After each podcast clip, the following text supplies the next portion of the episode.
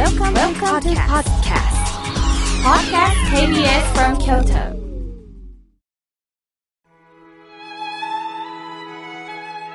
改めまして、僧侶の河村明慶です。今日の法話のテーマは、一本の筋を入れるについてお話しいたします。今日は9月4日、串の日です。お団子の串の日でもありますし、紙を解く串の日でもあります。どちらについてお話しするか迷ったんですが、私にとって紙を解く串は欠かせないので、紙の串についてお話しいたします。串は紙を解いて髪型を整えたり、髪を飾ったりする道具、かんざしなどありますね。英語では公務と呼びます。板状の形で切り込みと切り込みの間の部分、これ歯と言います。この歯に紙を入れて溶いていきます。今ではブラシを使う方が多くなりました。でも、串というのは最後の細かいところを整えてくれたりと、日本髪とかお相撲さんはもうこの串で髪型を作っていくのでね、とっても歴史があるんですね。串は主には柘植、黒炭の木から作られます。使えば使うほど滑りも色合いも良くなって、私も毎日愛用しています。もちろん手軽にプラスチックでできた串もありますよね。串の特徴は何本もの刃があるということです。串の刃が欠けたよという言葉があるように、本来なら切れ目なく道路は人が流れていますが、緊急事態宣言下ともなると、串の刃が欠けたようなまばらな人通りというふうになるわけですよね。刃が一本でも欠けることによって寂しさを表現するときに使います。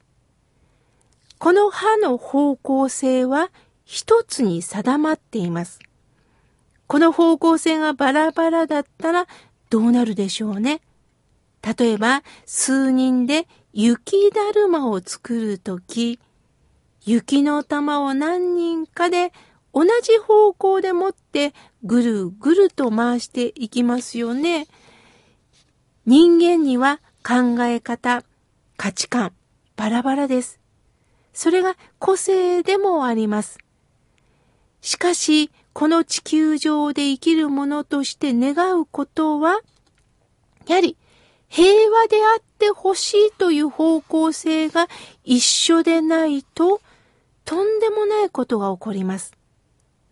皆さんの価値観、個性はそれぞれに尊重しながらいろんな考えがあるけど、平和という方向性が一つになる。串も歯の目がみんな一緒のように同じ方向に解いていくように、これはとても共通したことなんですね。さて、人生は車に例えられると言われています。アクセルを踏むのは経済です。このコロナ禍、緊急事態宣言の中、やはり車を止めた状態だと経済が動きません。どこかでアクセルを踏まなければならないんですよね。しかし、そのアクセルも飛ばすばかりだと暴走になれますし、冷静な判断もできません。また、とんでもない方向に走ってしまうと大変です。そこで、ハンドルが必要となるんですね。そのハンドルが政治だと言われています。この状況、どこでハンドル操作をしたらいいのか、流れを見ながら方向性を決めていけないといけないんですよね。しかし、走る、回るだけでは危険です。そこにある時にはブレーキが必要なんです。待てよ、待てよと車を止める。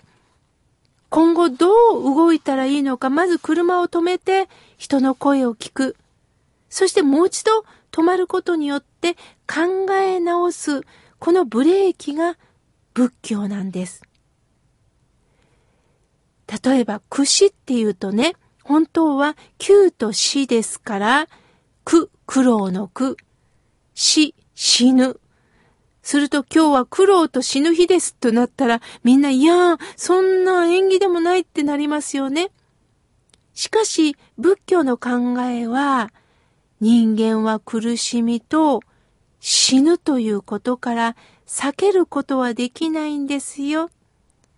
それをどう受け止め、考えていくかっていうことです。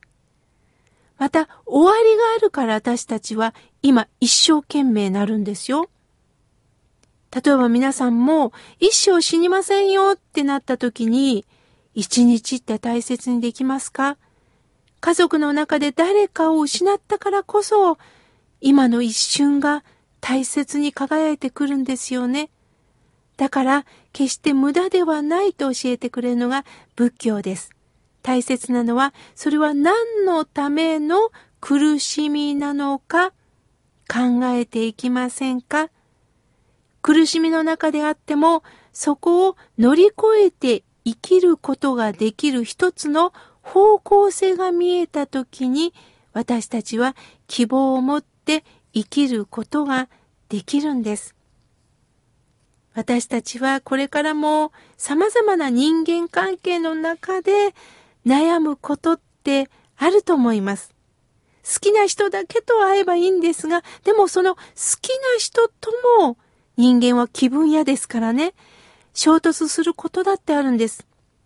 あんなに好きだったのに、なんでもう今嫌になったのかしらっていうのは経験ありませんか？誰かと意見が食い違って口論になること、これからもありません。あ、これからもあります。もちろん、私にもあるんですよ。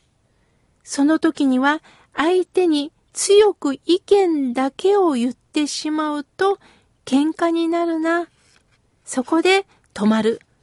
待てよ待てよ、高鳴る心を止めていくということです。この人とは価値は違うけど価値観は違うけど、共にある会を成功させようとしてるんだな。だったら仲間として声を聞いていこうと思えば笑顔になれます。もつれた髪を串を通すことによって滑らかになるように、そこに一本の筋を入れていくことによって気持ちを考え直すことができるんです。またバラバラになった、例えば、あの、まあ、女性が圧倒的に多いと思うんですけども、長い髪を整えるときに、やはり串を通すことによって、一つにまとめることができますよね。もちろん、私も串を忘れた時にはね、この手でこう書くことはあるんですけども、でも細かく整うことができるのはやはり串です。串はそうしたバラバラになった一本一本の紙を整えるように私たちの考えというのを整えてくれる。そのために一本の筋というのは先人から学ぶ教えの言葉ではないかなと思っています。過去経験したこと、失敗したこと、様々なそういった経験を先人もさらに一歩先で経験してるんですよね。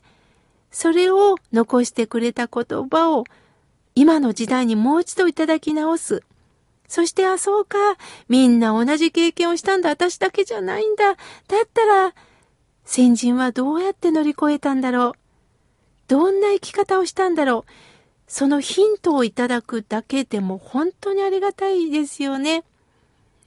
私は仏教の教えをいただくものとなった時に、一つ一つ言葉の発見に感動しています。